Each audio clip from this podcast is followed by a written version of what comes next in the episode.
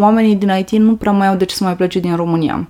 Odată au deducerea de impozit, care e destul de valoroasă. Și în al doilea rând, dacă faci o medie de cost de viață versus cât câștigă, Da. măi, nu prea mai merită să pleci. Am prieteni care au plecat în Germania pe IT, în Franța. Bine te-am găsit la un nou episod din The Real You, podcastul oamenilor care vor să se înțeleagă mai bine pe ei înșiși și lumea care îi înconjoară. În episodul de astăzi am invitat din nou pe cineva ca să vorbim despre găsirea jobului ideal. Cum pui mâna pe jobul pe care ți-l dorești atât de mult. Iar scopul nostru e ca până la final tu să auzi ce are de spus un recruiter despre perspectiva cealaltă a recrutărilor. Hai să începem!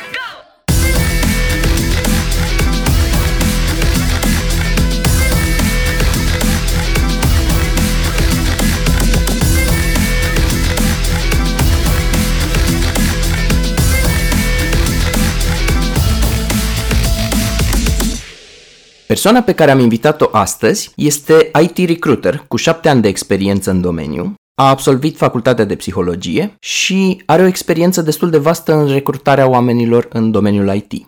Mihaela Ancu. Bună, Mihaela! Bună, Petre! Bine ai venit în interviu! Îți mulțumesc, mă foarte bucur să te văd. Spune-ne un pic despre tine, cine ești, cu ce te ocupi, în ce constă jobul tău și ce e Talentor, firma la care lucrezi tu. Păi, așa cum ai spus și tu, în prezent sunt IT recruiter. Talentor este o agenție de recrutare care colaborează cu foarte multe companii de renume, de multe dintre ele cel mai probabil ați auzit, atât în IT cât și în, în domenii precum uh, engineering sau uh, contabilitate, doar că suntem uh, împărțiți cumva pe business unituri, iar noi ne ocupăm de departamentul de IT, logic, iar colegii mei de, de celelalte departamente. E adevărat că România are un loc pe harta asta a joburilor în IT? Da, da, uh, inițial a fost uh, promovată ca forță de muncă ieftină, Da. dar uh, din punctul meu de vedere situația s-a mai schimbat, iar uh, mindset-ul uh, oamenilor care vor să vină să-și deschidă sedii și în România s-a schimbat destul de mult în ultima perioadă. Uite, spre exemplu, am citit de curând că Google își caută sediul la Unirii, Mhm. deci cumva va ajunge și în București. Foarte, foarte multe companii care au deschis uh, sedii în ultimii ani pe același principiu, calitate la un, uh, la un preț uh, rezonabil sau, mă rog, mai mic poate decât, uh, decât în alte țări. Da, și eu mă gândeam la chestia asta când te gândești cât de bine vorbesc engleză, de exemplu, Da. oamenii din București și din Cluj, Da. uh, cât de dezghețați sunt și cum știu ei să-ți rezolvă o problemă în- în programare și... Da, și soft skills sunt, uh, sunt foarte, foarte buni. Avem foarte mulți oameni pasionați, foarte mulți uh, studenți care au intrat acum uh, foarte mult pe zona de robotică, care începe să se dezvolte. Super tare. Încep chiar și companiile cu acționariat 100% românesc să dezvolte atât software cât și pe zona de, de robotică foarte mult, Da. ceea ce e îmbucurător. Chiar am auzit la un moment dat, nici nu știu dacă e adevărat sau nu, că cel mai vândut produs românesc nu e Dacia, de exemplu, sau mai știu eu ce alt brand de consum, fast moving consumer goods, ci antivirusul Bitdefender. Așa este, așa este. E recunoscut internațional. E un Mhm. produs extraordinar de bun, practic e mândria IT-ului românesc. Da, și e făcut în România. Exact, să nu uităm și de UiPath, Corect, unicornul. unicornul dezvoltării IT. Sunt foarte multe companii care încep să se ridice încet încet. Clujul, care mai nou este numit Silicon Valley României. Da, am auzit-o și eu pe asta. Deci cumva, da, Silicon Valley Europei de Est. Exact. Am auzit eu. Deci voi faceți recrutări în numele unor companii care vin în România și... Da, e un pic mai simplu procesul. De regulă, HR-ul intern uh, se ocupă foarte mult de partea de acte, documente, hârțogăraie, foarte multă, sau uh, statistici date mai departe și foarte puțin de partea de search și de recrutare a candidaților. Uh-huh. Dacă asta este situația companiei, cel mai probabil va apela la o agenție de recrutare pentru că vor o livrare rapidă, vor să crească numărul de candidați foarte, foarte rapid. Spre exemplu, când au apărut uh, Deloitte pe piața din România, în 2017 au ajuns, Uh-huh. au avut o creștere de de la zero, evident, la, cred, 300-400 de angajați au ajuns Da, acum. da. Deci au acaparat uh, piața într-un timp foarte scurt. Și atunci, ca să ai rezultate bune pe o industrie destul de challenging, ai nevoie de ajutoare și aici intervenim noi. Da, pentru că voi probabil aveți acces și la baze de date cu candidați și oricum vă duceți pe LinkedIn să explorați partea asta de IT, programatori și nu numai, robotică și așa mai da, departe. gândește-te că noi, cel puțin în echipa de IT, cam toți avem peste 5 ani de experiență. La peste 5 ani de experiență, baza ta de date de pe LinkedIn, adică strict conexiunile de pe LinkedIn, depășesc cam 7.000-8.000 de oameni doar pe IT, doar din București, pentru că noi cam aici facem recrutarea, sau, din contră, oameni care nu mai sunt pe rețelele profesionale, nu știu, oameni care s-au săturat să fie poate contactați de recruiter și cu care tu ai rămas în contact de-a lungul timpului. În momentul în care noi primim un job, cel mai probabil avem trei oameni în minte care ar fi 100% potriviți pe profilul respectiv. Foarte fain. Îmi dau seama care e avantajul pentru companii și cât de mult le scutiți și le scurcircuitați tot uh, traseul ăsta și procedeul ăsta. Da, și mai mult decât atât, gândește-te că la un moment dat este foarte frustrant. În momentul în care ai un proiect, la noi nu ajung niciodată proiectele ușoare pentru că ar putea fi închise foarte ușor direct de către companii. La noi vin fie pozițiile de senior, fie pozițiile, poate, nu știu, care au ceva, ceva uh-huh. Care îl face un pic mai greu de închis. Mai special. Exact, poate un mix de tehnologii, whatever. Uh-huh. În momentul respectiv au măturat deja piața. Asta înseamnă că au contactat un număr foarte mare de candidați, probabil nu au avut rezultate, au încercat prin recomandările lor interne să ajungă la cineva și atunci ajung ca last resort la noi. Iar da, search-ul nostru pe astfel de poziție unul dintre cele mai nu știu, noi nu ne permitem să stăm cu mâinile în sân și să așteptăm să ne aplice candidații, nu da, ne permitem da. nici să le spunem companiilor că ok, dacă n-ați găsit voi, noi de unde vreți să găsim oameni pe domeniu, că doar nu o să-i, nu știu, noi avem într-un buzunar secret. În schimb, proiectele de genul ăsta sunt cele mai creative proiecte pe care poate să le aibă un recruiter, pentru că ajungi să faci search pe Goodreads, spre exemplu.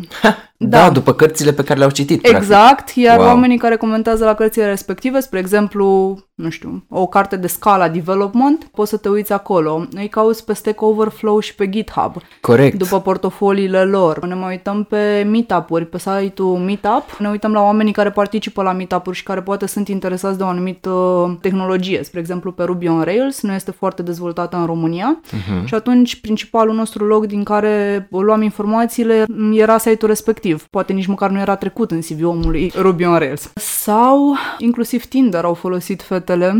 Ce interesant! Da, au avut nevoie de un proiect în care, adică pe proiectul respectiv căutau un om care să fie dispus să călătorească foarte mult și unde putea să găsească omul respectiv, dacă nu era un om singur, fără obligații. Ce tare! De pe Tinder, da. Asta, bineînțeles, după ce am eliminat toate metodele convenționale la care s-ar gândi orice recruiter uh-huh. pe Ca surfing, asta. cred că mai e bun pentru Exact. da, la asta nu m-am gândit. și bla bla car, nu știu. Eventual, nu? Da. Ai fi șocat, dar cred că am o prietenă care a discutat cu un developer pe BlaBlaCar și au ajuns să meargă în proces mai departe. A fost pur și simplu o potrivire. Își căuta job, ea mergea la Cluj și atunci lucrurile au decurs normal.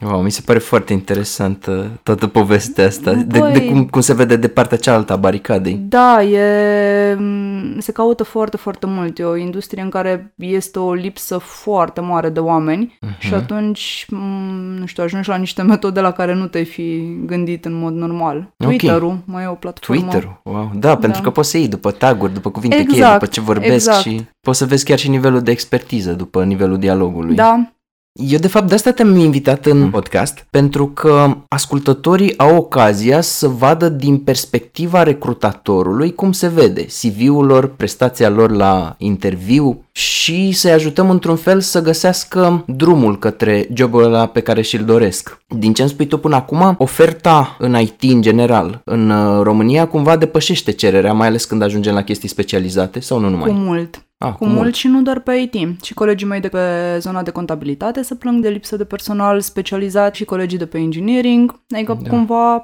S-au dus pe Spania. Da, avem lipsă de sudori, de um, Da, da, am auzit și eu. Instalatori. Ai încercat să ți se repar ceva în casă în ultima vreme? Da, și a fost foarte scump. Exact. Mult succes. E, și nu doar ține scump, tot de dinamica exact, ofertă cerere. Calitatea muncii versus prețul cerut. Da, interesant. Spune un pic, ce e interesant la jobul tău, ce e mai puțin interesant, cum se vede din perspectiva ta piața recrutărilor? Acum, ce e interesant la jobul meu? E un job interesant prin prisma faptului că schimb cumva viața oamenilor. Știu, uh-huh. pare super mare, ce schimb tu viața oamenilor, e ceva extraordinar.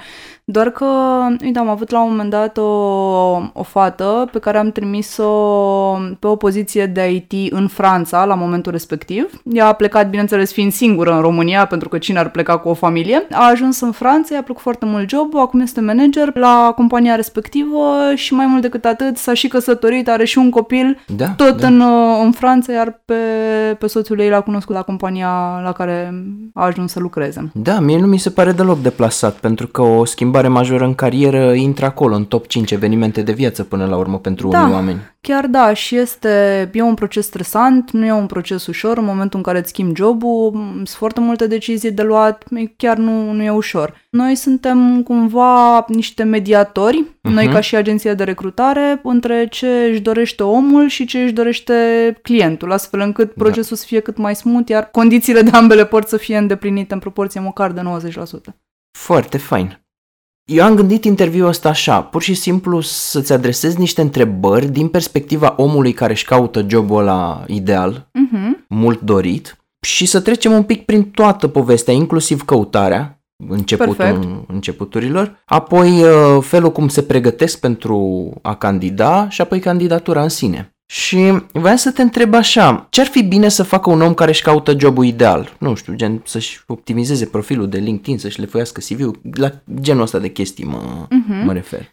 Păi, în primul rând, dacă nu ești la primul job, ar trebui să fi făcut deja ceva încă de la jobul actual. Mă refer la faptul că ar trebui să ai o relație extraordinar de bună cu toți colegii. Știu, nu e ușor, nu e ușor să lucrezi în corporații și să ai o relație extraordinară cu toată lumea, nu suntem construiți așa, doar că um, este o piață mică în industria în care lucrezi, mai ales dacă ești specialist, oamenii se cunosc între ei Da. și nu de puține ori am avut uh, surpriza ca la reference check, făcut de angajatorul la care omul voia să meargă, să pice pentru că nu a avut uh, o referință bună de la un, uh, un fost coleg. Uh-huh. Sau în piață s-a auzit că el nu ar fi un om, uh, un om ok pentru jobul respectiv. Wow. Da, Deci da. aveți foarte mare grijă cum vă purtați colegii, pentru că roata se întoarce uh-huh. de Mhm. multe ori. Și la fel, în momentul în care doriți să vă schimbați jobul și chiar înainte de asta, să îi rugați pe oamenii cu care vă înțelegeți mai bine sau cu care ați colaborat, poate pentru un proiect foarte bine, să vă dea niște recomandări. Uh-huh. Nu mă refer la clasica scrisoare cu le recomand pe Gigel, însă LinkedIn-ul, spre exemplu, că ai adus vorba și vi-l, vi recomand din suflet ca și platformă profesională, are o rubrică specială în care oamenii pot da recomandări. Mhm. Și atunci, cu cât ai mai multe recomandări, cu atât mai, uh, mai bine pentru tine. Wow, deci ăsta e un insight și pentru mine. Contează. Se uită chiar oamenii. contează, Mhm. chiar contează și m, până la urmă e și un proces de cumpărare emoțională. Așa cum Da, tu, da. nu știu, intri pe ușa unei companii și e da, aici aș vrea să lucrez sau Doamne Dumnezeule, Mhm. nu, aici nu m-aș mai întoarce niciodată și e bun feeling-ul ăla, că ăla Corect, este până corect. la urmă. Așa și oamenii din compania respectivă, hiring managerii se uită la recomandările tale și încearcă să afle cât mai multe despre Da, tine da. înainte de a te angaja. Da, și din perspectiva meseriei mele, testimonialele la Mhm. produse, că de-aia le vezi chiar și în teleshopping, dar nu numai, și referințele, recenziile de pe EMAG și așa mai departe, când te laudă alții, e mai Exact. puțină rezistență psihologică. Exact, așa este. Practic, tu ești un produs. Da. În, Normal uh, că eu dacă o să ghilimele. vin în interviu, o să zic, bineînțeles că sunt cel mai bun. Exact, exact. competent. Sau din contra, ai putea fi un om foarte timid și o să Corect. zici, a, eu da, am făcut, dar nu chiar atât de multe, haideți Mhm. să nu exagerăm acum. Când tu ești extraordinar de bun și poate foarte potrivit pentru poziția respectivă. Deci, Da.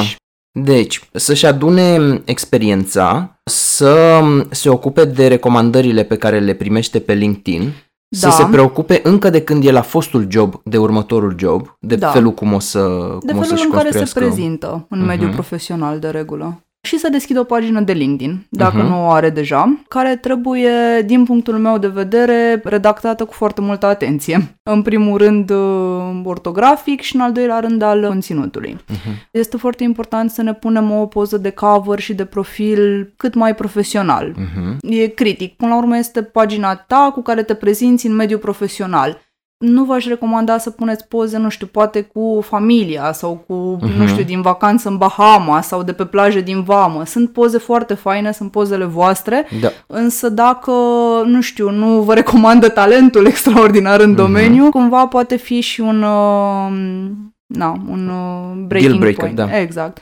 Nu pentru mine ca și recruiter de agenție, adică personal spun că nu mă uit neapărat la lucrul acesta, dar am întâlnit recruiteri care iau și asta în considerare. Apropo, E adevărat că se uită și la celelalte profiluri de social media dacă sunt publice, de exemplu, am auzit chestia asta, că recruiterii se mai uită un pic așa și dacă ai un pic de Twitter, un pic de Facebook, un pic de Instagram, să, să se uite ce, ce faci. Da, păi tocmai îți povesteam unde îi caut, deci Da, cel mai da, probabil, corect. da, o să mă uit și pe Twitter și pe Instagram. Eu pe IT mai puțin, însă, Mhm. m, nu știu, dacă colegele mele vor căuta un general manager, vor vrea ca imaginea lui pe Facebook, Instagram, Twitter să fie o imagine ok.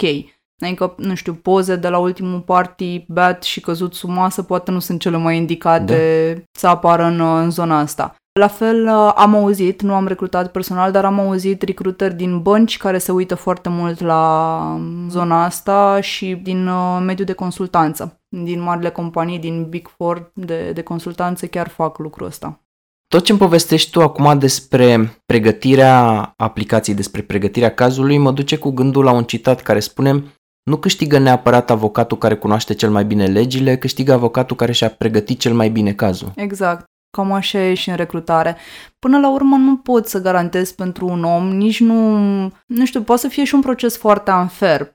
Da? Cum îți spuneam, dacă nu știi să te vinzi sau să te prezinți, poți fi un om foarte bun și să ai, nu știu, sentimentele astea foarte nașpa, că nimeni nu, nu te vrea, deși Da, tu ești da. un specialist foarte bun. Doar că în spatele deciziilor ăstora sunt de multe ori lucruri la care nici măcar nu te-ai gândit până acum, că pot exista, cum e profilul de Facebook. Și oricum voi nu aveți la dispoziție nici enorm de mult timp, nu aveți decât CV-ul, eventual niște scrisori Exact. și apoi interviul ăla. Exact. Ai tot. Și atunci contează foarte mult impresia pe care o lași în urma interviului și ce alte informații mai pot fi găsite despre tine pe rețelele sociale. Da, de exemplu la programatori e important contul de GitHub, nu? Dacă l-au și l-au pus Dacă în l-au profil. este un foarte mare plus, pentru că în momentul în care tu îți faci timp să uh, faci proiecte pe GitHub, arată și pasiunea pe care tu o ai Da, pentru da. programare. Nu e ușor să vii acasă și să te apuci să mai scrii un pic de cod pe GitHub. Chiar Exact, nu e plăcut, exact. doar că participi la comunitate și e o, un lucru foarte, foarte bun sau să răspunzi la niște întrebări pe Stack Overflow.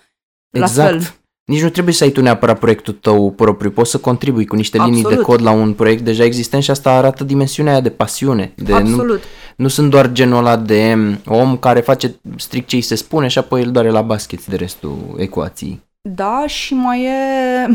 Știi că vin foarte mulți la interviu și îți spun, da, eu sunt foarte pasionat. Da, da, da. Mă bucur, teribil, extraordinar. Și ce ai învățat nou în ultima perioadă? Um, da, um, nu am prea avut timp așa să Da, învăț da. ceva nou. Și atunci există o discrepanță foarte mare între ce declari și ce faci de fapt. Mi s-a întâmplat și mie și eu am făcut recrutări, nu știu dacă ți-am spus vreodată. Nu. Am ținut vreo 300 de interviuri cu totul. Wow! Da, da, dar nu la nivelul la care faceți voi, bineînțeles. Și m-au luat firmele în care am fost. Petre, tu ești psiholog, vorbește tu cu oamenii Mhm. ăștia și... Da, păi de regulă e un pas firesc cumva spre... Da, da. Și am recrutat pe marketing și pe IT Support Helpdesk. Și pe marketing toată lumea e copywriter, extraordinar de bun copywriter. și când îi luam pe oameni la întrebări de tipul Ok, dar ce stil de copywriting ai? Uh, mai mult pe hard sell, soft Da. sell, storytelling? Pentru că tu ești și foarte bun pe, pe zona de marketing sau ai lucrat anterior pe zona asta. E prima mea dragoste. Uh, Nu? a fost marketingul, apoi psihologia și apoi asta cu foarte bun, nu știu ce să vă spui, dar Dar e, îți dai seama în ce poziție incomodă i-ai pus, pentru că nici ei nu știu cu cine vorbesc da, da, da. și cumva te duci, știi că HR-ul de regulă nu prea e specializat pe ce știi tu să faci și când începe să te întrebe, te blochezi și ești... Uh, a, da, Dar asta face și voi ca recrutatori de IT, adică știți jargoane, da, vorbe de ale lor. Da, na, noi nu ne, nu suntem atât de pregătiți tehnic încât să-i punem în dificultate cum ai fi tu pe marketing, spre Mhm. exemplu.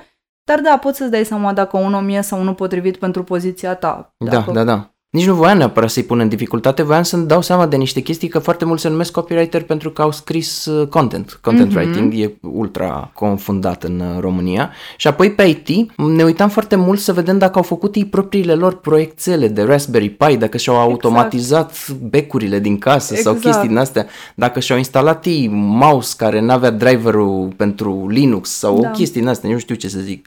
Dar îi întrebam, ați făcut chestii din astea? Faci ceva în afara serviciului? Jobului. La fel, când ai fost student, te-ai băgat în vreo chestie, un proiectel de robotică, cum ai spus tu. Exact. te-a interesat să participi la vreun eveniment de profil? Apropo de asta, când avem nevoie de juniori, sau când am avut înainte la, la compania precedentă, când aveam nevoie de juniori, ne uitam foarte mult pe listele de olimpici și luam de acolo oameni sau oameni din facultăți care au participat la concursuri. Apropo de pasiune și de oameni pregătiți. Da, asta e un uh, mare pont pentru cei care nu au experiență. Chiar de curând am vorbit cu cineva care voia să se angajeze ca junior developer, programator în JavaScript și diverse alte subdiviziuni ale JavaScript-ului uh-huh. și peste tot îi cereau experiență, e un cerc vicios, e ciudat.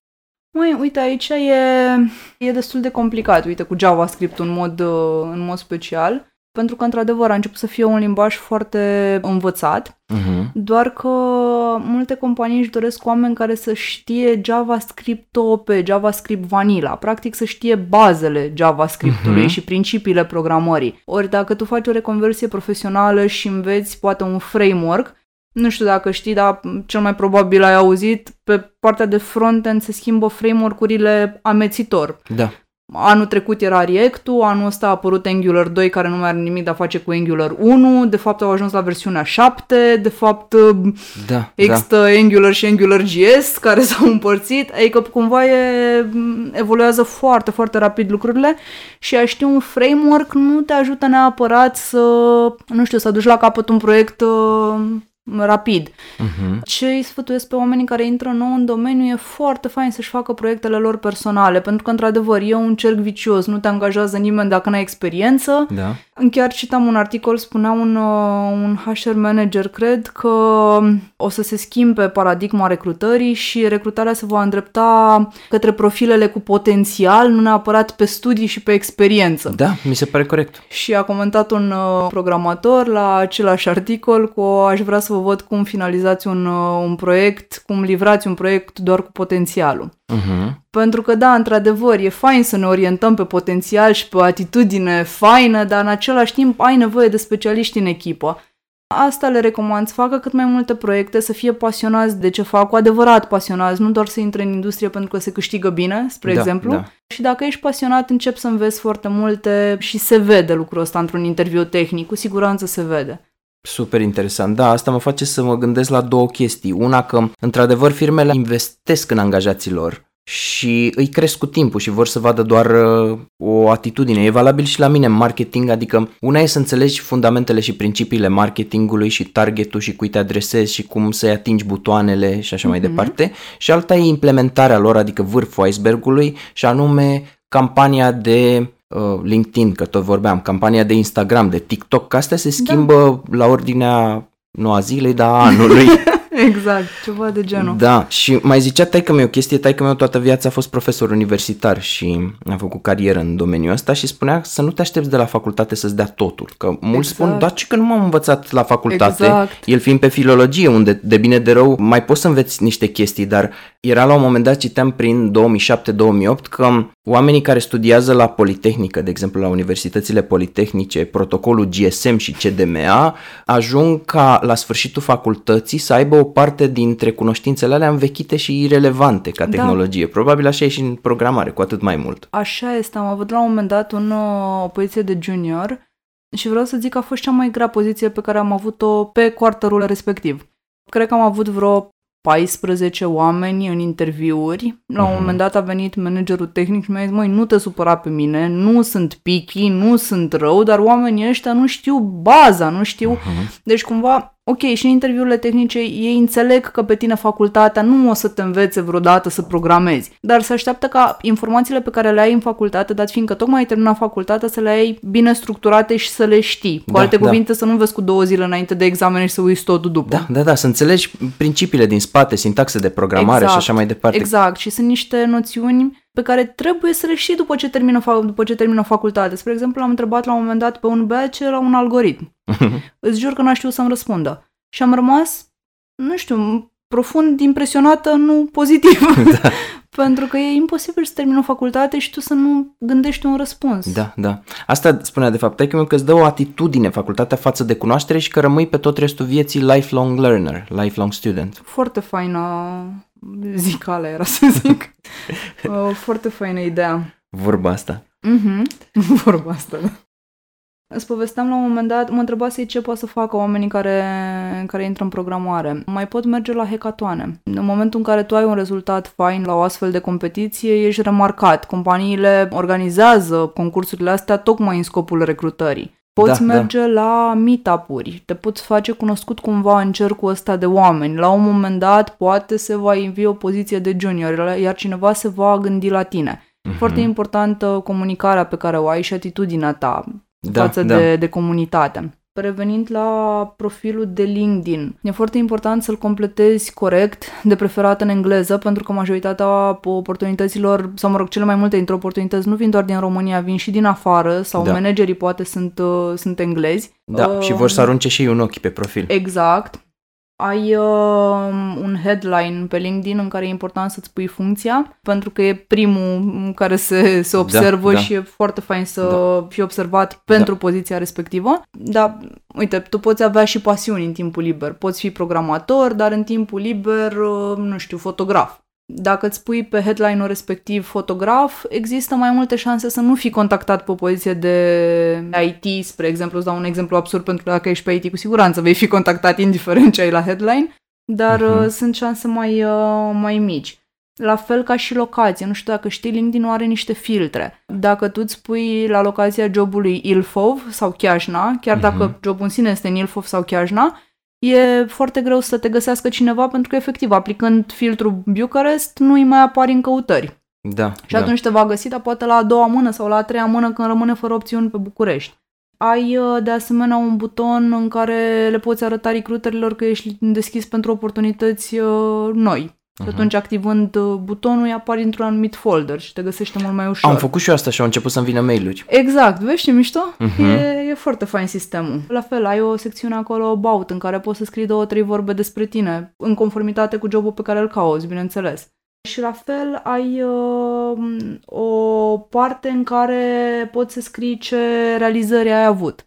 Uh-huh. Și atunci poți să scrii acolo, nu știu, poate proiecte sau poate realizări deosebite sau, nu știu, uh-huh. ce ai făcut tu fain în viața asta da, și merită, da. merită notat. Mi-am adus aminte când ai zis de evenimentele astea, hackathon, uh-huh. sunt atâta de dinozauri că mergeam în uh, anii 90 la niște evenimente e, numite, hai. da, uh, numite demo party a. când calculatoarele erau 486 și 586 și oamenii aia după aia mi-am dat seama că foarte mulți voiau să se angajeze în industria gamingului, a mm-hmm. jocurilor și foarte mulți dintre ei că i-am urmărit, acum sunt prieteni cu ei pe Facebook, au ajuns bine de tot pe carieră. Nice. Pentru că nice. ei în timpul liber se ocupau de chestiile astea. Exact. Contează lucrurile astea. E foarte, foarte important să faci lucruri pentru a-ți atinge scopurile, da, practic. Da. Nu e suficient să-ți dorești. Da. Tu ai mai auzit asta, probabil. Sincer, o să o spun pe șleau, pe mine mă deranjează mult candidații care vin cu pretențiile la cer și cu inițiativă aproape de zero și care n-au făcut mare lucru, dar li se cuvine jobul ăla cumva din oficiu.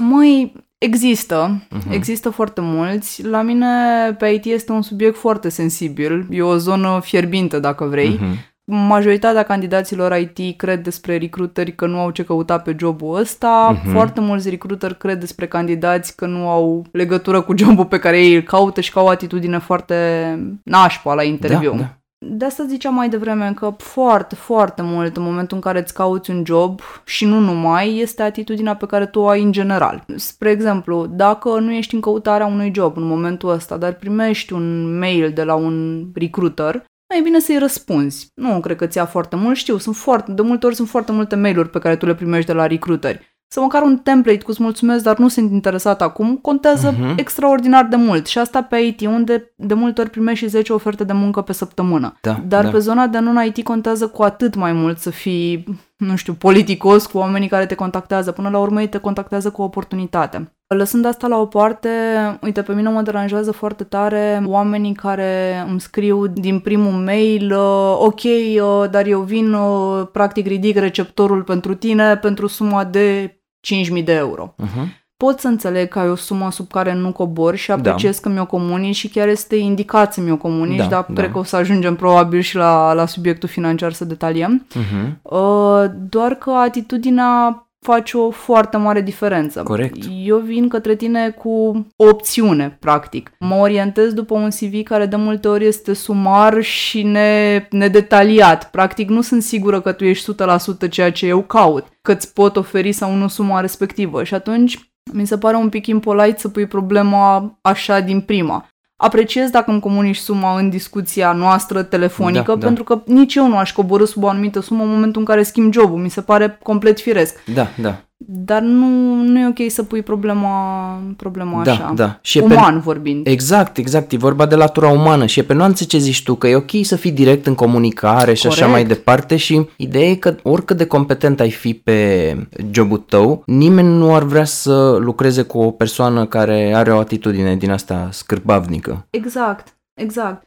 Și mai contează foarte mult, apropo de, de atitudine și cum te raportezi tu la situațiile care ți s-au întâmplat la joburile anterioare. Mm, Dacă ești, spre exemplu, un manager de sales și îmi spui, "Mm, da, eu aș fi putut să fac multe în jobul ăsta că mi-ar fi dat uh, conducerea buget, că eu le-am zis că îmi trebuie un buget mai mare, dar ei mi-au Da, dat da. atâta și de asta eu n-am putut să realizez, e una, iar Ok. Uh, o variantă de genul, uite, eu de bugetul ăsta am putut să fac asta, asta și asta, dacă aș fi avut un buget mai mare aș fi Exact. făcut și asta, asta și asta. Poate, uite, am reușit în bugetul ăsta să negociez un pic și am mai făcut și asta. E o diferență foarte mare de, Da, de a da. pune problema și atunci pe cine, oamenii rețin foarte, foarte ușor experiențele negative. Da, da. Pe cine o să țin minte din să contactezi, pe cine o să țin minte să nu contactezi Da, pe da. viitor. De unde expresia aia că oamenii vor uita exact ce le-ai spus Exact. uh, și unele dintre comportamente, dar nu o să uite felul cum uh, s-au simțit în Da, preajma ta, cum așa ai făcut este. să se simtă. Chiar așa este. În momentul în care îți cauți jobul, v-am povestit un pic de profilul de, de LinkedIn, e foarte important să-l, să-l detaliați, e foarte important să faceți același lucru poate și pe Best Jobs și eJobs, poate și pe Hippo. Uh, În ultima perioadă a mai apărut o platformă, se numește Jobble, puteți să faceți ceva și acolo. Și o altă variantă este să transmiteți uh, CV-urile către agenții, în speranța ca o poziție liberă. Iar o altă variantă este să vă așezați voi cu voi la un calculator, să vă faceți o listă de companii faine la care chiar vreți să ajungeți sau de proiecte pe care vreți să Mhm. lucrați și să contactați direct recrutării din compania respectivă. A, uite, E- este un mare insight. Da, pentru că în momentul în care tu primești un mesaj de la cineva, ești mult mai deschis să te uiți la mailul respectiv sau la mesajul de pe LinkedIn decât dacă îl primești într-un bulk de 100 de CV-uri pe LinkedIn, spre Da, exemplu, da. sau pe Best Jobs. Da. Mi s-a întâmplat chestia asta, am fost la târg de joburi, Mhm. la sala Palatului, foarte mare, foarte multe companii. Am lăsat 19 CV-uri, eram convins că o să mă contacteze mai devreme sau mai târziu cineva, m-a contactat un singur recruiter. Da, e diferența dintre bulk și personalizat. Cum nici eu personal, spre exemplu, nu dau mail-urile bulk în momentul în care contactez candidații pentru un job, ci Mhm. contactez pe baza a ceea ce am văzut în CV-ul lor. Rata de răspuns pentru astfel de abordări este mult mai mare versus, nu știu, un mail bulk către o mie de candidați, poate mulți dintre ei nu potriviți pentru poziția ta. Uh-huh. Cam același lucru.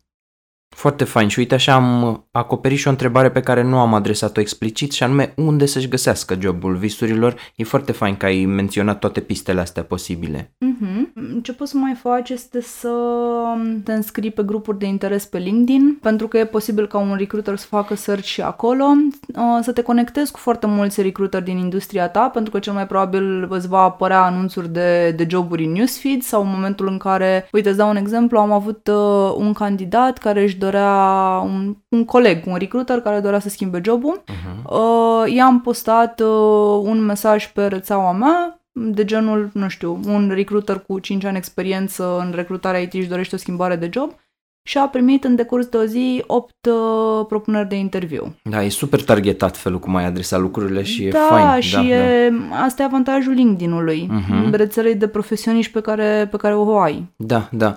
Și eu aș mai adăuga o singură chestie, e din uh, experiența unui prieten bun, Mhm. să-ți anunți prietenii care lucrează deja în uh, industria Da. asta, care sunt deja programatori sau designeri de Mhm. jocuri sau, sau mai știu eu ce. Să dai sfoară în țară, practic. Exact, exact. Da, e, e foarte important. Și până la urmă nici să aplici nu este rău. Aduți aminte cum Corect. ți-ai găsit tu primul job. Cam... Uh, E interesant aici, nu mai știu unde am văzut informația asta, că foarte multe dintre joburi nu sunt uh, contractate prin calea clasică Uh-huh. cu, a găsit el uh, anunțul pe Best Jobs, a aplicat uh-huh. în mod formal, a trecut prin interviu și așa mai departe. Foarte multe și în străinătate și la noi vin pe recomandări și așa mai departe. Da, foarte, foarte mult din uh, din angajările interne ale unei companii vin de recomandări. Țineți da. cont că s-a făcut chiar și un sistem de bonusare pentru oameni să tocmai să aducă, să aducă oameni în uh-huh. companie, pentru că ai mai multă încredere să angajezi un om pe care îl cunoști da. decât un om necunoscut. Din nou ajungem la importanța recomandărilor. Da. Să spun cum am avut eu primul meu job în marketing. Uh, bine, până atunci am avut o grămadă de inițiative personale, am făcut freelancing și așa mai departe, deci nu venisem chiar câinesuri la vânătoare, cum se spune. Dar primul meu job a fost de manager de marketing digital, nu se numea așa, de marketing online, în fine, la Kiss FM, la radio, în 2007, când uh, vorba unui coleg de breaslă, rețea socială era Neogen mm-hmm. și High Five. Frumos. Și un prieten bun pleca de acolo și a fost rugat frumos să propună pe cineva în locul lui. Au zis, na, e ok că pleci, dar nu ne lăsa da, nu chiar ne lăsa. așa. Da. Recomandă-ne pe cineva și m-a recomandat pe mine care nu aveam un istoric de joburi înainte, era primul meu job. Uh-huh. Și au pus o singură întrebare. Băi, poate să facă Petre tot ce puteai tu să faci la jobul ăsta? Și l-a zis da, garantez pentru el. Super, și asta a fost tot. Super, dar și pentru tine uman ar conta chestia asta. Suntem ființe sociale, e, dacă tu îmi recomanzi pe cineva și îmi spui da, e, el este, crede-mă că îl cunosc, uh-huh. ești mult mai inclinat să iei persoana respectivă decât o altă persoană pe care ai cunoscut-o tu recent. Da. da. E, e important să-ți faci o, o rețea. Apropo de Best Jobs e-Jobs, Best Jobs e-Jobs e folosit de colega mea de pe non-IT strict pentru poziții regionale. Mm-hmm. Gen, uh, dacă are o poziție în Covasna, Harghita, nu știu, da, uh, da. va căuta pe Best Jobs pentru că e mult mai posibil ca oamenii să aibă profilele doar acolo. Și pentru că îți permite să faci search pe astfel de zone foarte mici din, uh, din România. Dar dacă cauți pe Cluj, Iași, București și marile orașe ale, ale țării, cu siguranță va merge pe LinkedIn. Și mai este încă o problemă, nu știu dacă știți, Best Jobs-ul poți face search direct în baza de date a Best Jobs-ului, practic noi asta și facem, doar că CV-urile pentru a le debloca, Sunt încuiate, da. pentru a vedea datele de contact, trebuie plătite. Și atunci un CV costă 14 credite, între da, 12 da. și 14 credite, asta înseamnă 12-14 euro. Am pățit-o și poți să deblochezi un CV foarte prost. E extraordinar de posibil să fie un CV foarte prost, și atunci tu dai 14 euro să deblochezi un CV al unui om care cel mai probabil N-are treabă nu cu... va fi interesat da. de jobul tău pentru că tu faci cold calling și atunci e foarte puțin probabil să-ți deblocheze CV-ul. La fel, aplicanții de pe Best Jobs sunt uh, în proporție de 80% nu potriviți pentru poziția ta da. versus LinkedIn în care îți aplică oameni mai relevanți. Spre exemplu, pe o poziție de Ruby on Rails mi-a aplicat uh, pe Best Jobs un uh, domn mecanic de șine ferate. Ah, și paznici, foarte mult în marketing. paznici, da, dar omul cu șinele fe- cu căile ferate a aplicat pentru că era Rails în titlu și atunci Și a se aplică zis, cu un "Ăsta click, e." ce mare șmen. Exact, și se aplică cu un click și atunci e foarte obositor și, și tu ca specialist poți fi pierdut în noianul de, Da. nu știu, Am pățit-o grav pe marketing și cumva concluzia pe care o trag eu din ce spui tu cu Best Jobs, uh, LinkedIn și așa mai departe, e explorați toate pistele și nu Da. vă limitați la o chestie. Da. Ziceți că um, târgul de joburi e acel loc unde o să lăsați, uh, vin mulți angajatori, o să lăsați multe CV-uri, mi-a luat deja... Exact. Nu. Și cu cât sunteți mai buni pe ce faceți și cu cât sunteți mai, nu știu, mai pasionați, efectiv buni pe munca voastră, cu atât veți fi mai cunoscuți în piață.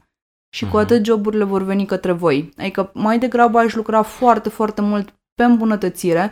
E o chestie pe care insist foarte mult apropo de partea financiară, că mă întrebai. Eu sunt conștientă că îți trebuie un anumit nivel în momentul în care îți schimbi jobul, însă încurajarea mea este să nu vă schimbați jobul, să nu fiți mercenari. Da, Nu vă schimbați jobul în funcție de așteptările financiare sau pentru faptul că compania X vă dă cu 500 de lei mai mult decât compania Y.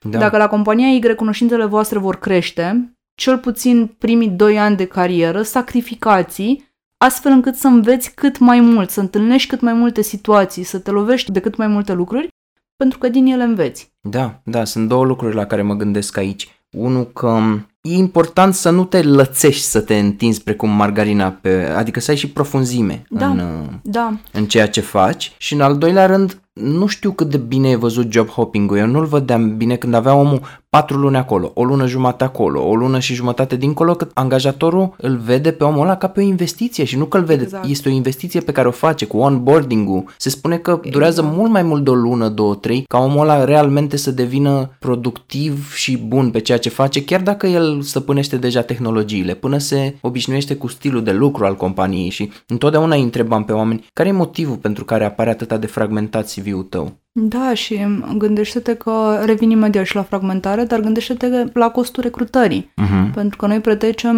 pentru ocuparea unei poziții de IT chiar 2, 3 luni, 4 luni să o ocupăm, apoi urmează o perioadă în care el învață produsul. Practic, Da. pe pozițiile manageriale îți trebuie cam 2 ani ca Mhm. omul ăla să nu fie un cost și să Da. intre în... să fie productiv. Și atunci nu-și permite nimeni să aducă job hopperi pe, pe pozițiile lor.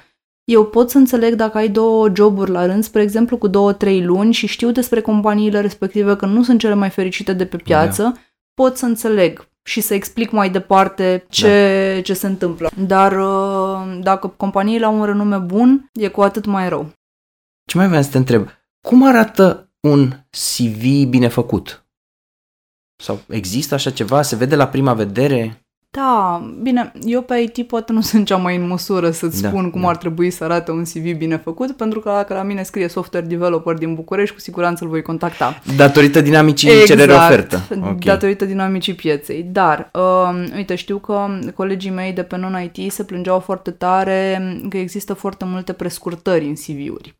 Și atunci eu nu știu ce înseamnă pentru tine BMC CDA. Chiar dacă poate am mai uh, lucrat pe engineering, dar nu, nu-mi spun nimic.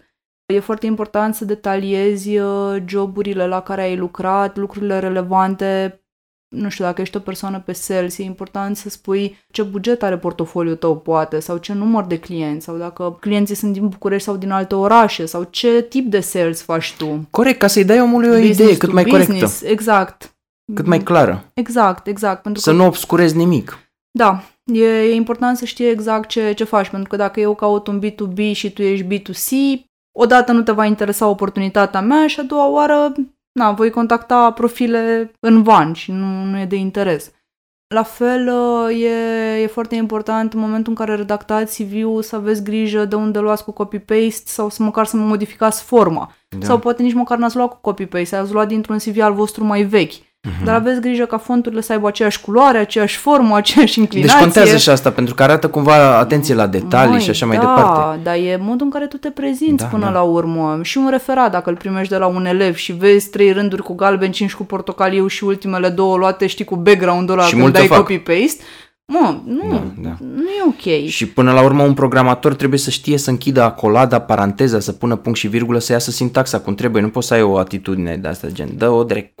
Da, ți-am zis, la mine în programare e un pic mai puțin relevant, dar um, overall, pe celelalte poziții, da, e, e important și chiar și în programare. Uite, spre exemplu, pentru mine e foarte important să scrie tehnologiile cu care au lucrat. Dacă îmi scrie doar software developer, mi-e destul de greu. Front-end. Exact, front-end developer. Mă, Doamne ajută, hai că poate lucra cu React, eu îi dau un mesaj. Și după aia ei sunt foarte revoltați și supărați că recruiterii vin uh, către ei cu joburi care nu sunt... Dumne, eu sunt pe C++ și el îmi dă joburi de Java, nu se poate așa ceva.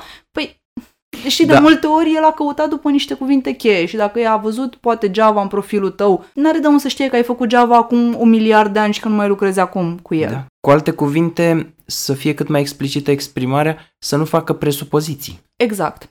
Ți-am zis, pe IT specific e foarte fain să aibă o listă de tehnologii. Dacă au poziții de coordonare, ar fi bine să scrie cât de mare e echipa, dacă sunt echipe doar din România sau echipe internaționale, la fel pe zona de development. Au lucrat la aplicații mici, au lucrat la aplicații mari, au dezvoltat, uh, nu Da. știu, future-uri noi, au făcut Da. refactoring, ce-au, ce-au făcut mai exact? Un link la proiectul live. Poate un demo. link, dacă de multe ori sunt confidențiale, știi, în companiile înțeles. mari, dar dacă se poate, da, de ce nu? Dar de regulă o descriere cât de cât, în trei rânduri. Pi- Poate să fie trei rânduri, dar cu informațiile pe care tu le crezi relevante despre jobul tău e extraordinar. Și la fel, titlul jobului se potrivească cu ceea ce faci tu.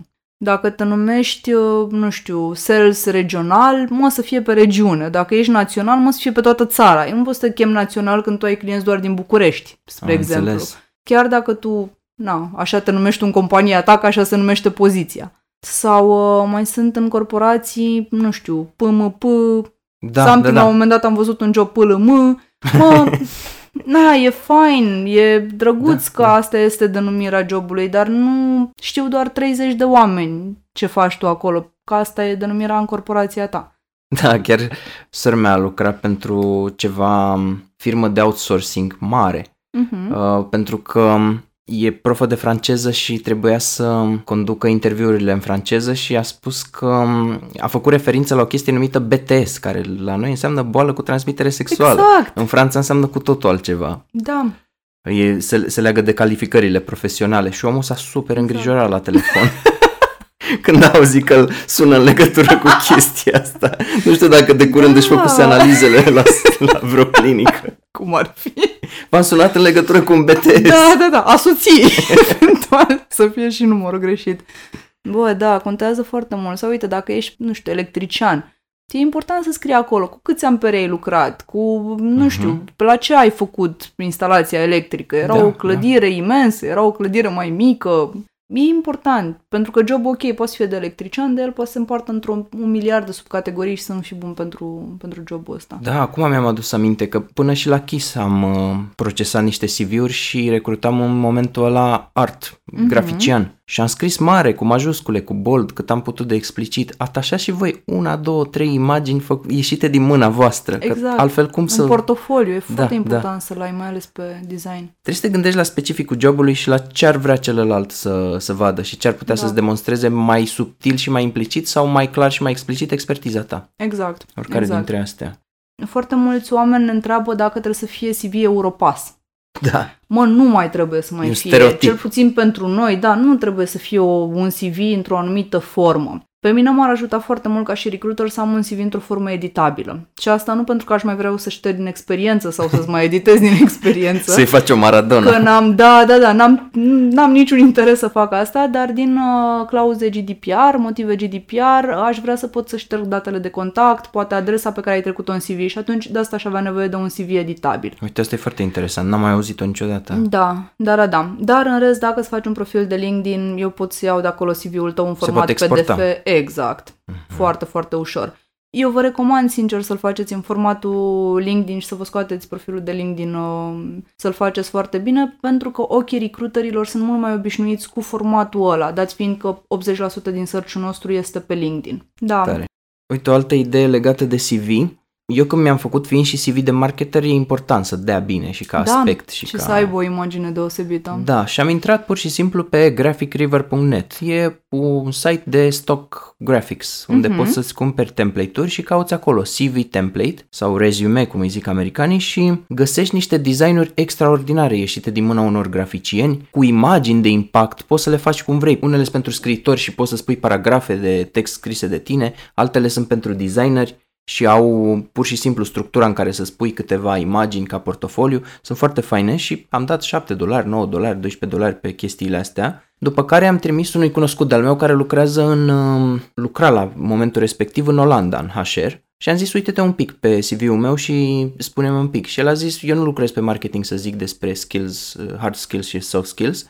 În schimb, cu genul ăsta de CV te asigur că vei atrage atenția unui uh, recruiter. Exact. Pentru că iese din norma aia, din Europasul ăla obosit, Exact. cu fontul Arial. Exact. Și mai mult decât atât, sunt tot felul. Dacă dai un search pe Google de CV-uri creative, mai Corect. ales în industrii gen marketing, UI, UX, Corect, găsești și gratis designer, template-uri. Exact, și foarte multe idei. Văzusem la un moment dat un om care își făcuse CV-ul sub formă de puzzle. Uh-huh. Era la un moment dat cineva care, nu știu, avea un CV în formă de, nu știu, ecuație matematică sau o, o nebunie din asta.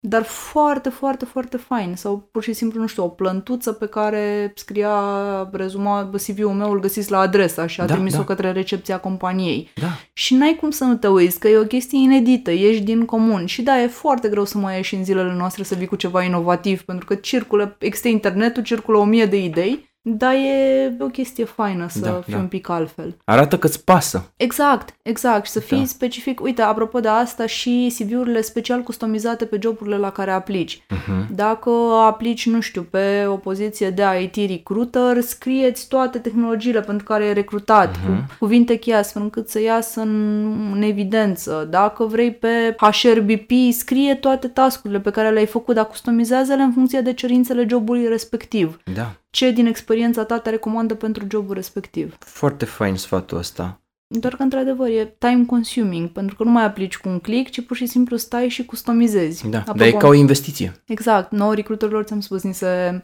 reproșează foarte des că noi contactăm așa în masă și practic ei sunt doar carne de tun pe care îi recrutează recruiterii. Dar dacă stai să te gândești, asta fac și candidații în momentul Da. în care aplică la joburi. Și atunci, așa cum eu sfătuiesc recruiterii să facă toate abordările customizate, cum au făcut Mhm. și search de altfel, Așa îi, uh, le recomand și candidaților să-și facă CV-urile customizate pentru poziția la care aplică și chit că aplici la 5 poziții, dacă alea sunt pozițiile pe care tu chiar ți le dorești și crezi că ești potrivit pentru ele în Merită proporție să de 80%, investești. exact. Decât să întinzi năvodul așa, să-l arunci Exact, la oha. exact. Cel puțin la început, adică măcar când, știi, când încep căutările și nu ești în disperare, mă, măcar Da, atunci, da. fă-o calitativ. Da, nu sunt de acord cantitativ. cu asta. Că merită investi timpul ăsta Da, în calitate da. mai degrabă decât cantitate. Mi-aduc aminte felul cum companiile mari își aleg agenția de publicitate cu care lucrează. De exemplu, o companie mare cum e Coca-Cola sau nu știu, chiar și ăștia cu chipsuri. Au bugete foarte mari și toată lumea vrea să lucreze cu ei, să facă reclama aia care va apărea pe TV și pe toate mediile și o companie, și asta se făcea încă din anii 60-70 povestea asta, drept aplicație, printre altele, a trimis un- prin curier, în America se întâmpla din câte știu, un mare borcan cu formol în care erau niște testicole de taur și un creier și pe el scria We've got the brains and the balls to do it. super nice. Da. Super nice. Și gândește-te totuși că Coca-Cola este compania care a dat culoarea Crăciunului roșu. Da, da. Acum nu știu dacă era la cola, dar vreau să zic, la astea mult răvnite se bat foarte mulți Da, viteji. și sunt super creativi. Păi gândește-te cât de mișto se poziționează în mintea consumatorului și ce treabă bună fac oamenii. Adică dacă tu ai ajuns să confuzi o copie cu un Xerox, numele Corect. companiei Adidas și așa mai și departe. Adidas, exact, și multe, multe altele, e Da. pf, wow. Da. E, e foarte important și e fain pentru că industria asta a marketingului a intrat inclusiv pe zona de recrutare. Și inclusiv pe zona de recrutare au început să vină idei super creative de a contacta oamenii, de a aborda anunțuri de recrutare creative. E, e o bătaie. e, e un concurs, o competiție în uh, recrutare în zilele noastre. Corect. Bun. Am trecut prin povestea cu vânătoarea jobului, cu șlefuirea CV-ului. Hai să vedem acum, mi se pare o parte destul de interesantă, prestația în timpul interviului. Sunt sigur că există povești după ce treci prin... și la mine, clar, dar n-au cum să fie la fel de savuroase poveștile pe care le-am acumulat eu față de ce am mai auzit când am vorbit casual cu tine despre povestea asta. Da, e... Măi, povești în recrutare sunt de ambele părți. Uite, eu când m-am angajat prima dată în recrutare, spre exemplu, Da. IT, mă, nu că nu știam nimic. Mă, nu știam, nu știam că nu știam și trebuia să învăț și recunoșteam la interviu deschis că eu sunt mică și nu știu ce fac, să mă ierte pentru neștiința mea, dacă sunt super deschisă să-mi povestească ce fac, să învăț din experiența lor. Și apropo de asta aveam o întrebare atunci foarte faină cu cum mi-ai explicat tu jobul pe care l-ai unui copil. Mhm. Iar Foarte oamenii tare. care erau în stare să-mi descrie ce făceau ca unui copil de 2 ani, că să înțeleg și eu, care nu aveam nicio treabă cu industria, erau foarte, foarte bun tehnic, pentru că Mhm. erau în stare să se explice. Da. Dar trecând de, de asta, aveam, știu, o poziție la vremea respectivă pe, pe industria de content pentru adulți, să o Mhm. numim așa. Căutam noi un, uh, un om care să testeze aplicația. Există două moduri în care poți să testezi aplicația, aia, bineînțeles. Unul este modul manual, practic monkey business, și modul automat, derulând un program pe calculator. Stai că nu mi-e clar. Aplicație de content pentru adulți. Da, un fel de, un fel de joc porno. Ok. în cuvinte mai simple. Și să o testeze aveam, manual. Exact, și aveam, uh, aveam un script, pentru că eram la început și aveam niște întrebări la care trebuia să răspund. Și îl sun la un moment dat pe un băiat, bună, bună, ești, uh, uite, ăsta e jocul cu pricina, ești interesat? Da! Păi perfect, uite, noi avem nevoie de un, de un tester, așa cum îți spuneam, și întrebarea de pe scriptul meu era, ai mai testat? Ce testezi acum? Păi, uh, tot uh, jocuri pentru adulți. Ah, ok. Și întrebarea de pe scriptul meu următoare era, uh, testezi manual sau automat jocurile respective? La care el cu aceeași reacție ca și tine, manual. Da, asta să mai fiind la început am râs ca neofita la, la marele eveniment. Am mai avut, uh, mi s-a întâmplat o chestie foarte dubioasă, am avut un interviu la șapte, șapte noaptea. Am zis că nu o să mai pun vreodată interviuri atât de târziu. Știu, uh-huh. poate nu vi se pare târziu, dar fiind da. iarnă... Iarna e întuneric. Exact. Șapte noaptea, vorba iarnă ta. nu mai era nimeni în firmă. Și a venit un domn, avea un costum așa, stătea ca pe lăutar. Uh-huh un pic uh, cu două numere mai mari și nu ar fi asta o problemă, doamne ferește, doar că eu pe IT nu prea sunt obișnuită cu oamenii la costum. Uh, știu că aveam niște uși de sticlă cu niște mânere verticale de metal, a venit, a agățat o, o paporniță din aia în carouri, știi, de mhm. rafie, a agățat-o în ușă și s-a așezat. Și m-am uitat uh, la el, am intrat cu cafeaua și am început să-i povestesc despre noi, despre ce face compania și în timp ce ei povesteam, uitați că suntem de 10 ani pe piață și facem astea, șt, Auziți? Domne, era șapte, nu, nu se auzea nici pâz, mă, eram doar noi doi în firma aia. Zic, nu, nu aud nimic. Continuați, continuați. Și facem, și uitați că proiect... Auziți? Auziți? Zic, nu, de omul auzea voci. Da. Mi-am dat seama că nu e, nu e ok, îți dai seama, și am încercat să grăbesc cumva interviu. Doar că în momentul în care eu eram, ok, haideți să vorbim un pic poate despre experiența dumneavoastră în, uh, în fine, experiența de job, să vă auzim și începe. Da, păi eu am lucrat și pe Java, și pe PHP, și pe .NET și în timp ce zicea asta, dădea cu mâna în, uh, în masă și sărea cănuța de cafea, știi, de pe masă. în timp ce povestea, nu a fost, uh, a fost cumplit. La fel a mai venit un domn pe care l-a sunat uh, soția în timpul interviului uh-huh. și fiind liniște în cameră spre rușinea mea, cumva s-a auzit totul și conversația a sunat ceva de genul Unde ești, mă? La interviu. Mă, tu crezi că eu sunt proasta ta? Mă, tu nu ți-ai mai schimbat jobul de 11 ani și îmi spui mie acum că ești la interviu? da, la fel, povestea, povestea o colegă că ea numește interviurile discuții profesionale, pentru că practic asta și sunt. Nu sunt, nu știu, un inchizitoriu, sunt pur și simplu niște discuții. Și îi dă mesajul, discuția va avea loc în data de la adresa de și primește un telefon. Dar cine sunteți domnișoară de contacta soțul? ce discuțiile astea profesionale? Ce atâta? Se, se mai întâmplă. Foarte tare. Cam, uh, cam astea sunt în mare. Nu... A, apropo de ținuta la interviu, mi-a venit la un moment dat unul dintre manageri, foarte... s-a uitat așa la mine din cap până în picioare, eu de regulă mă îmbrăcam în blugi și în tricou, pentru că nu aveam poziții manageriale de ocupat, aveam tot operațional și nu voiam să îi fac pe oameni să se simtă inconfortabil. Și atunci eram în tricou și în blugi și a venit managerul meu la mine și mi-a spus, ah, păi ce faci mă Mihaela, ce e cu ținuta asta? Păi dar știi cum a venit mă omul ăla la interviu? Mă, e țiplă, ne faci firma de râs, ești vai de capul, te uite, te eu n-aș mai intra în interviu dacă aș fi în locul tău. Măi, Petre, și m-am dus și la recepția firmei era un uh, băiat, era junior, era o poziție de junior Băiatul venise cu bicicleta la, la interviu și n-ar fi fost asta o problemă dacă nu ar fi fost îmbrăcat în colanți. Știi colanții de ciclism? Trei uh-huh. sferturi. Adidas, pentru că evident nu pot să vin încălțat altfel pe bicicletă. Și mai eu, știi mai eurile alea decupate la spate? Uh-huh. Alea în, în X, cumva, să se vadă totuși foarte mulate? Da. Cam așa era, plus casca în cap. Deci a fost ceva, nu că aș avea pretenția să vină la costum, repet, dar cumva, da, da. nu știu. Bănuiesc că în IT se formalizează mai puțin oamenii exact. decât în exact. banking sau, mai știu exact. eu, mai zis tu, consultanța astea. E adevărat, doar că e, e foarte important, fie pe IT, fie pe consultanță, cu atât mai mult sau în mediul bancar. În consultanță și mediul bancar, fără doar și poate vorbim despre costum. Ok.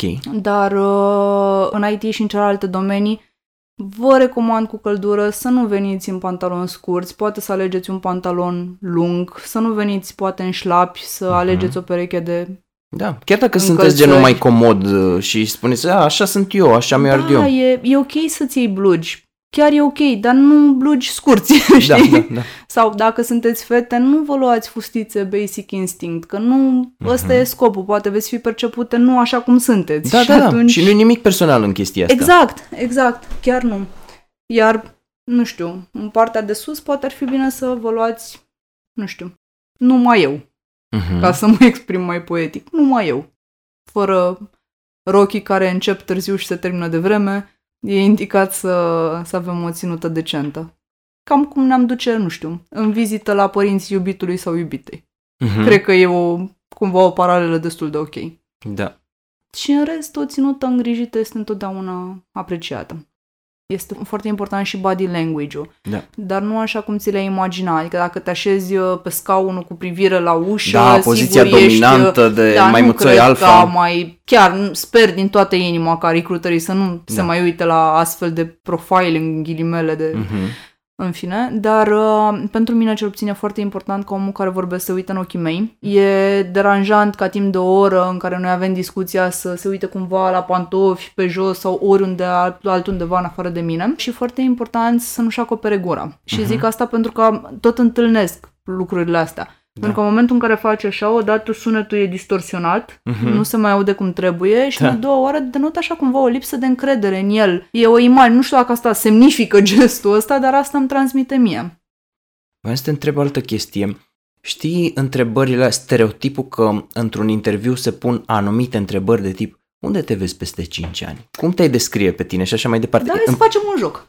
Ce întrebări stereotip ai primit tu de-a lungul timpului? Corect. Și îți povestesc care Nu sunt prea. uh, motivele pentru care eu le-aș vedea puse sau de ce le-ar pune poate colegii Da, mei, dar într-adevăr nu se mai pun. Am, am primit prea puțin. Exact. Spre Întrebarea de unde te vezi peste 5 ani, de regulă, e o întrebare care verifică poate, nu știu, planurile tale de viitor. Uh-huh. El vrea să vadă, nu știu, dacă ai planuri de evoluție. Dacă... Sau dacă ești impulsiv mai degrabă și trăiești da, pentru ziua trăiești următoare. momentul, da. Sau, uh, nu știu, uh, vrea să vadă efectiv dacă tu țintești undeva sau go with the flow. Uh-huh. Păi ăsta e un job ca oricare altul. La fel, de ce ai aplicat la jobul nostru? Da, ok. Asta da. Eu nu pun întrebările astea, Ah. dar se pun și zic și de ce. Sau tam- le mai întreb și eu, dar cu un alt scop. O mare parte din interviul meu este partea de vânzare către Mhm. tine, pentru că așa cum tu vii să te vinzi și Corect. eu îți vând jobul pe care l-am. Iar întrebându-te de ce ai aplicat la poziția noastră, o fac pentru a afla care sunt punctele tare ale poziției mele în concepția ta, astfel Mhm. încât să le detaliez în discuția cu tine și să pun accentul exact pe alea. Pentru că, nu știu, poate pe tine te interesează foarte mult că noi avem uh, un departament de research and development care organizează, nu știu, concursuri uh, o dată pe lună. Și Mhm. atunci îți vei povesti foarte multe de lucrul ăsta. Sau te interesează faptul că, nu știu, avem team building-uri foarte faine și o atmosferă foarte faină în birou. Și atunci o să te duc, o să-ți fac un tur al biroului, o să-ți povestesc despre team building-ul trecut, că știu cumva și ce să-ți adresez ca și candidat.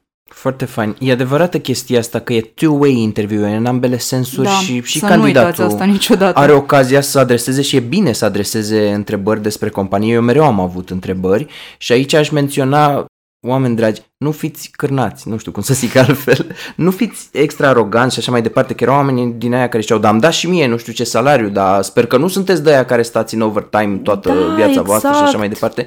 Și eu am pus aceleași întrebări pe unde m-am angajat, dar uh, le, le frame cumva mai la modul neutru, Exact, diplomatic. fiți oameni. Da, Adică nu, nu vă gândiți neapărat, nu plecați de la concepția că nu mai suntem, nu știu, pe câmp, nu mai dăm, nu, a, vremea sclavagismului a trecut de foarte mult timp.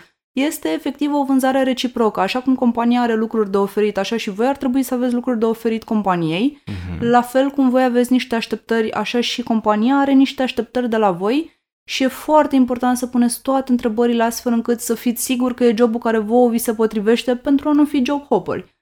E recomandat să faceți lucrul ăsta. Nu știu, dacă știți o întrebare pe care eu o pun în interviuri, spre exemplu, e cu ce tip de personalitate nu reușiți să vă înțelegeți. Mhm. Și asta pentru că poate știu că în echipa respectivă există tipul ăsta de personalitate și vreau Da, să văd da. dacă tu te aliniezi sau nu cu, cu genul ăsta de oameni. Dacă o să fie, cel puțin eu ca și recruiter de agenție, dacă este un job în care se face foarte mult overtime, o să-ți spun lucrul ăsta pe șleau astfel încât să nu ai vorbe la proces, știi, să nu, Da, să da. n-ai surprize. ulterior. Apropo de asta, am povestea un prieten că a fost la, la un interviu. Era în momentul ăla într-un release foarte important. Recruiterul a insistat foarte tare să-l vadă, tot pe IT, el era tester, a insistat foarte tare să-l vadă în ziua respectivă. El a zis, bine, dar eu ies la 9 dacă vrei să ne vedem. Și a zis, da, la 9 sunt... Uh-huh. Dar chiar, uite, astăzi la 10 am o piesă de teatru, la 9 pot să văd pe tine. Uh-huh. Și s-a părut ciudat tipului, dar a zis, bă, ok, cine știe, poate e urgent și pentru ei. Și s-a dus și a întrebat-o pe tipa respectivă și la voi se face overtime? La care ea, a, nu, la noi overtime niciodată nu s-a da. pus problema asta, nu se face și prin spatele ei fiind geamuri de sticlă, la ora 10 jumate deja că s-a întins da. interviu, da. plecau oamenii așa pe rând din firmă și atunci, na, îți dai seama cum stau lucrurile de fapt. De asta spuneam că în momentul în care intri pe poarta unei companii îți faci o părere de bine, da, de rău. Da.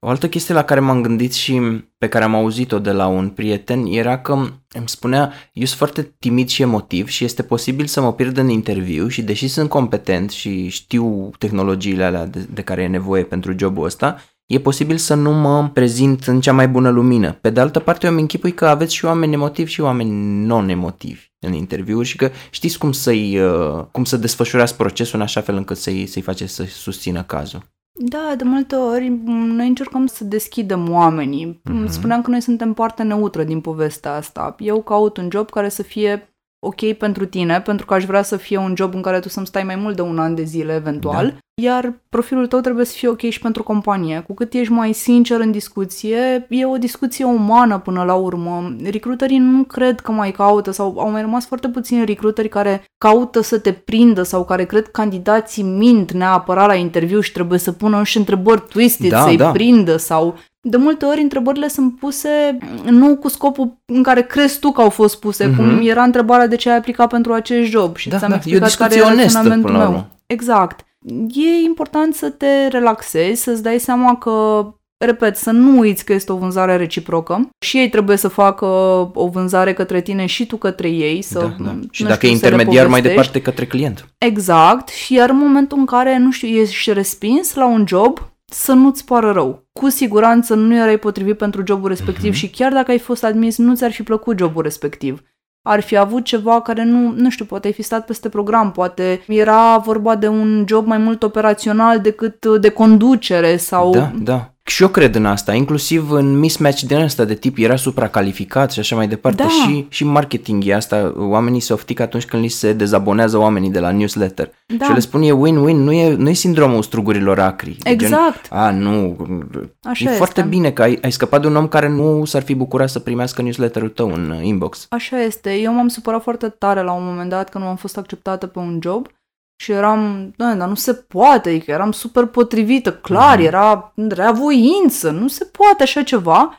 Mai ales că mi-au dat un feedback, nu știu dacă a fost onest sau nu. Okay. Mi-au spus ceva de genul că au găsit pe cineva mult mai pregătit, uh, de care chiar aveau nevoie, era profilul mm-hmm. vieții lor și atunci au încercat să meargă cu persoana respectivă. Ulterior am colaborat cu ei ca și companie și mi-am dat seama că nu e deloc un loc în care eu m-aș fi simțit ok. Nu, nu era compania pe care eu mi-o doream uh-huh. pentru, pentru cariera mea. Și de atunci sunt mult mai relaxat în, uh, în interviuri. Super tare, pentru că unele lucruri se simt la nivel subconștient, dincolo de competențe și chestiile astea, contează și acea chimie dintre oameni, că fiecare companie da. are, cum îi zicem noi la nivel formal, cultura organizațională. Așa este. Dar unii poate nu te potrivești, au caterincă proastă sau da. invers, n-au deloc. Da, da, așa este, chiar așa este. Deci nu, nu mai porniți neapărat cu ideea de trebuie să iau jobul respectiv. Cu cât ești mai relaxat și mai, nu știu, mai dispus să comunici cu omul din fața ta, cu cât ești mai onest, cu cât îi dai mai multe informații despre tine deschise, uh-huh. cu atât e, e mai ok pentru tine. Da, chiar asta voiam de fapt să te întreb cum arată o prestație ok într-un interviu și cumva mi-ai spus, cu cât ești mai deschis, mai onest, da. mai uh, liniștit în legătură cu chestia asta. Sunt sigur că poți să-ți dai voie și să fie emotiv, pentru că un om care a văzut sute de candidați numai în ultimele luni, exact. nu o să ia chestia asta ca pe un mare exact. minus. Și vei fi emotiv 5 minute, Corect. 10 minute, după care cumva lucrurile vor, vor merge de la sine. Oamenii cu care n-ai chimie de regulă n-ai chimie și aia e. Nu, gândește-te că tu cu omul respectiv vei lucra probabil pe viitor. Ok, da, nu cu da. HR-ul, dar poate cu hiring managerul care ai interviu tehnic. Da, Dacă voi nu vă potriviți, cum o să lucrați pe viitor împreună? Uh-huh. Deci trebuie să, trebuie să te relaxezi și să iei un pic lucrurile așa cum sunt și nu așa cum ți-ai dorit tu să fie. Da. Apropo de, de asta, am povestea o prietenă o situație super amuzantă. Ea era într-o companie la momentul respectiv, recruta ingineri pentru Dubai. Uh-huh. Și nu știu dacă știi, uh, pentru Emiratele Arabe, iartă-mă, Da, uh, și nu știu dacă știi, viza se dă, nu se mai dă peste 50 de ani, Uh-huh. din motive de sănătate, în sensul că sunt temperaturi de peste 50 de grade și sunt foarte multe accidente care se pot întâmpla, ca atare au luat decizia asta. Deci nu era la nivel de companie, era la nivel de țară, practic. Nu te mai lăsau să lucrezi la ei dacă aveai peste 50 de ani. Iar ea a spus unui domn în interviu lucrul ăsta cât se poate de fer și chiar a fost fer pentru că în CV-ul dumnealui nu erau trecute datele, nu era trecută vârsta, nu era trecută absolut nimic și ea a spus când a aflat ce vârstă are că din păcate nu îl poate implica în proces, nu că n-ar fi bun sau, Uh-huh. ci pur și simplu nu, nu va primi viza, deci nu Da, va așa ajunge în țara funcționează birocrația. respectivă. Ce să mai- exact. Și ținea interviu într-un sistem din ăsta surround în cameră și din tot sistemul ăla timp de 10 minute în continuu s-a auzit discriminare! Discriminare! Da, da, da. Da. Adevărul că unele chestii sunt discriminare, din câte știu, n-au voie să te întrebe câți copii ai, ai de gând să naști Așa și este. așa mai departe. Așa este, nici dacă ești căsătorită sau nu, nici ce vârstă ai, nici uh, Uh-huh. nu, nu au voie lucrurile astea. Dar, repet, aici era un caz uh, specific nu de discriminare, ci pur și simplu de obținerea vizei.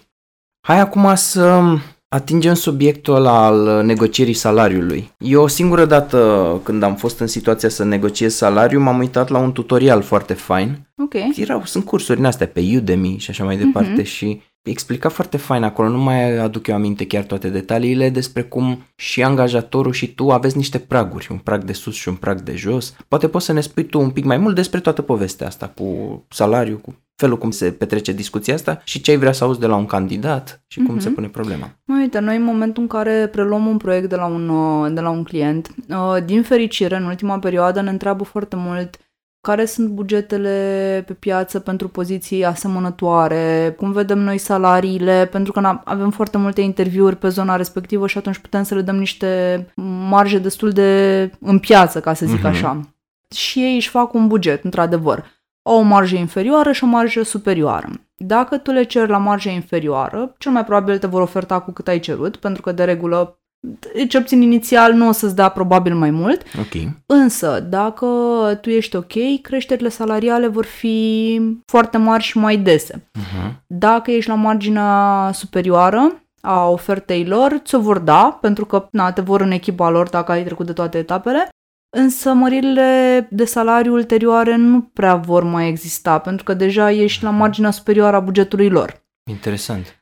Da, și atunci, uh, din punctul meu de vedere, sunt foarte multe situații în care, ce obțin oamenii mei de pe IT, îmi spun, nu, că eu vreau să știu bugetul vostru, că eu m-am săturat de discuții din astea cât vrei, m-am săturat să merg la interviuri și să nu mă încadrez financiar, ceea ce mi se pare foarte corect. Nici eu n-aș face o schimbare pe mai puțin bani decât am acum, spre exemplu. Da. Tocmai de asta îi uh, sfătuiesc să, să fie onești. Nu există diferențe atât de mari între companii financiar.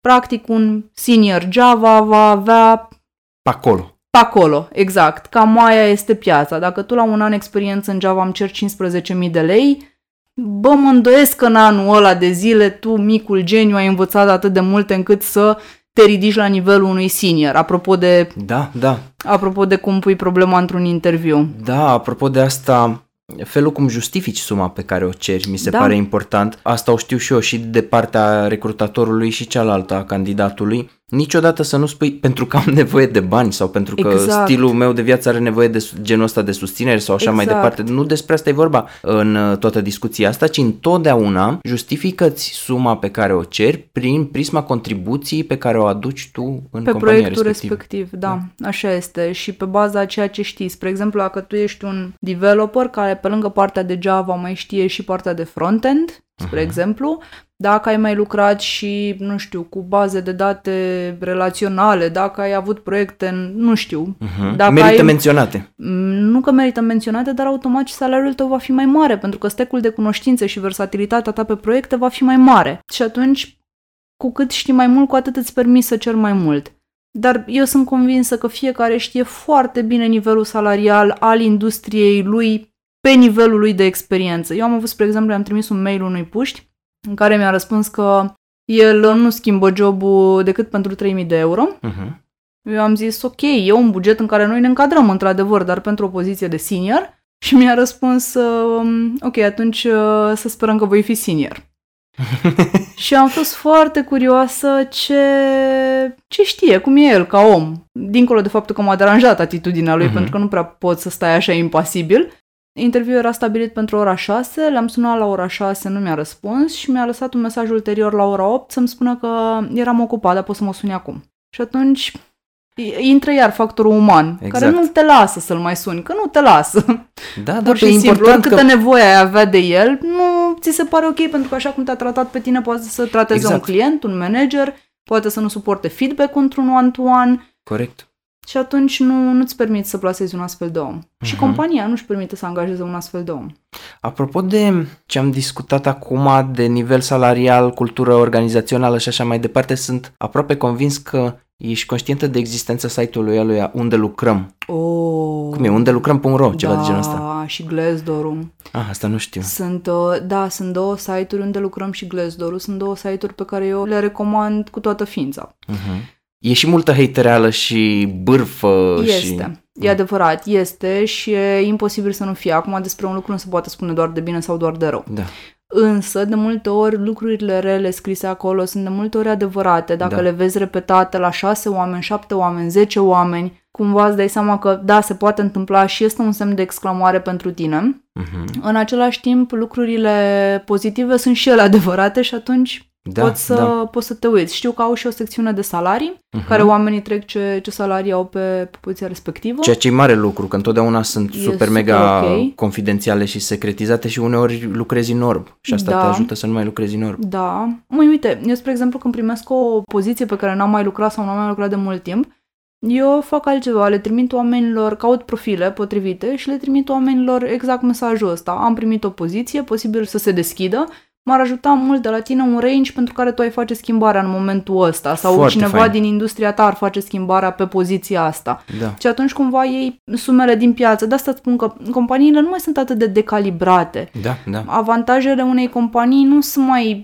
nu se văd atât de mult de la o companie la alta. Într-adevăr, sunt și um, companii care au bubuit cu beneficii, cum e UiPath-ul. UiPath-ul cred că are două pagini de PDF de beneficii. Știu că Foarte le-au, uh, le-au listate pe unde lucrăm, da. Dar pe de cealaltă parte, beneficiile standard sunt peste tot. Salariile sunt cam la fel. Uh-huh. Apropo de asta și de ce vorbeam la începutul interviului, într-adevăr și eu cred în chestia asta și nu doar cred, am văzut-o că nu mai suntem uh, paria Europei, nu mai suntem sărăciile Europei, mai ales pe IT, am cam început să ne aliniem cât de cât cu, re- nu neapărat Europa Occidentală, dar oricum Europa Centrală și așa mai departe, ca nivel salarial. Băi, da, eu m, trăiesc cu impresia și susțin ideea că oamenii din IT nu prea mai au de ce să mai plece din România.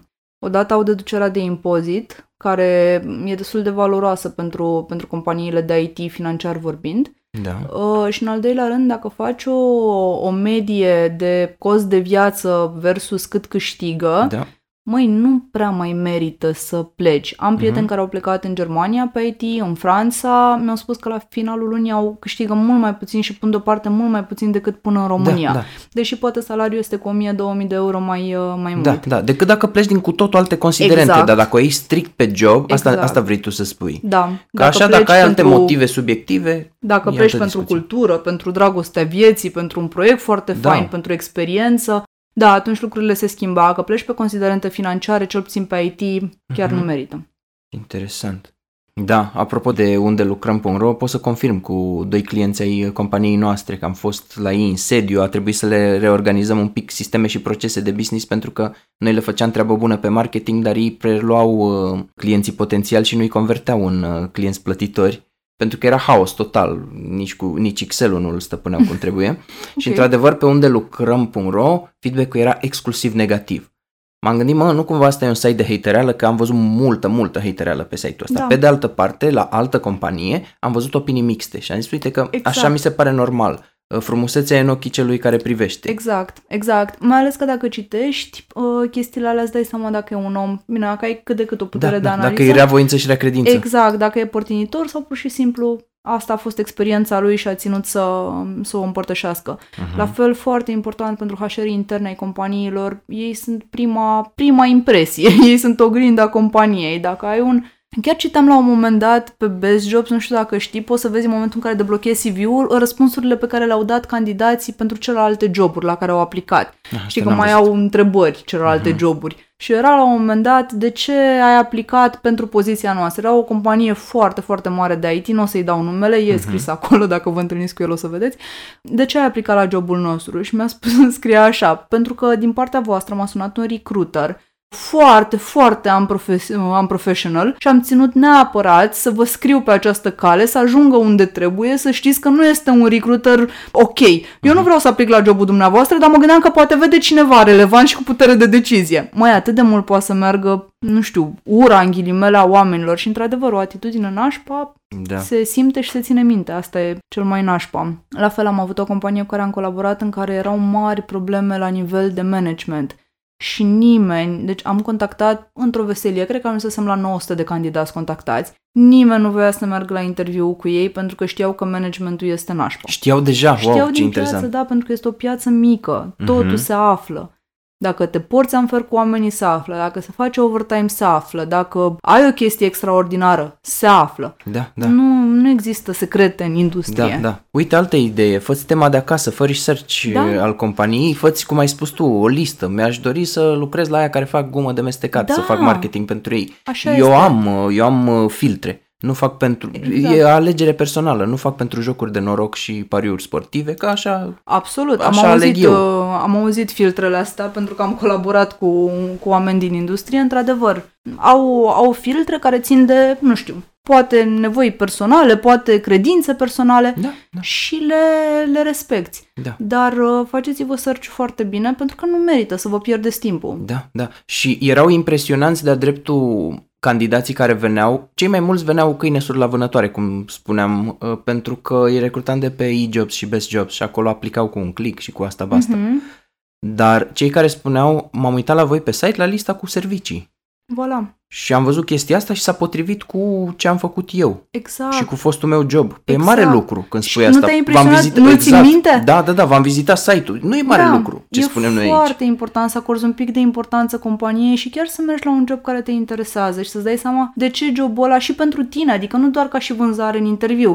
Să te gândești ce poate să-ți aducă ție jobul ăla în plus carierei tale, de ce e important să ai jobul ăla, ce ți-ar plăcea, de ce vrei firma aia. Uite, eu pot să le vând un uh, pont oamenilor în marketing, nu știu cum se poate reflecta, probabil și în alte um, industrii. În momentul în care vedeam că e o poziție deschisă, nu știu, la aia care vând ochelari sau uh-huh. care fac produse de panificație și așa mai departe.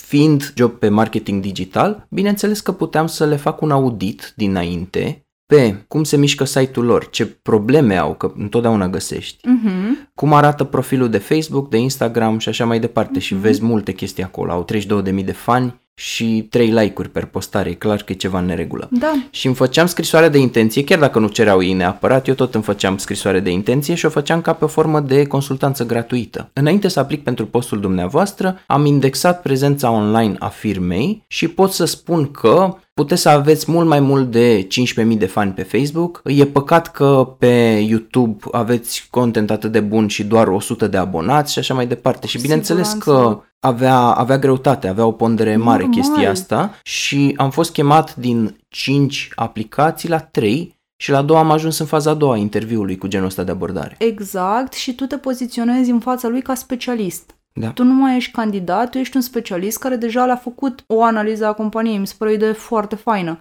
La fel am avut un uh, domn la interviu pe o poziție foarte înaltă de sales care ne-a zis că el e super de acord să meargă la discuție, însă semnează orice NDA, orice, orice act, orice existent E foarte important pentru el să aibă acces la anumite informații și să facă o analiză a companiei, astfel încât Corect. să vadă ce poate face pe poziția respectivă. Uh-huh. Exact cum ai făcut și tu. Mi da, se da. pare o abordare extraordinară. Sunt sigur că e replicabil și în alte industrii, nu doar în... Uh, Cu siguranță.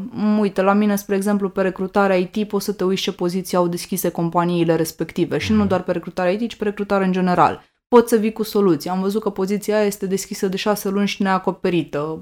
Nu știu, poate fi modificat job description-ul astfel. poți face un search uh, pe canale diferite, poți veni cu soluții, pentru că tu ești specialist în zona pe care Super o tare. reprezinți. Da, mi se pare foarte tare ideea ta.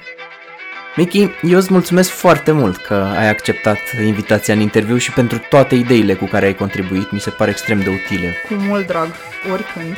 Îți mulțumesc mult, Petre, a fost o bucurie și o încântare. Numai bine! La revedere!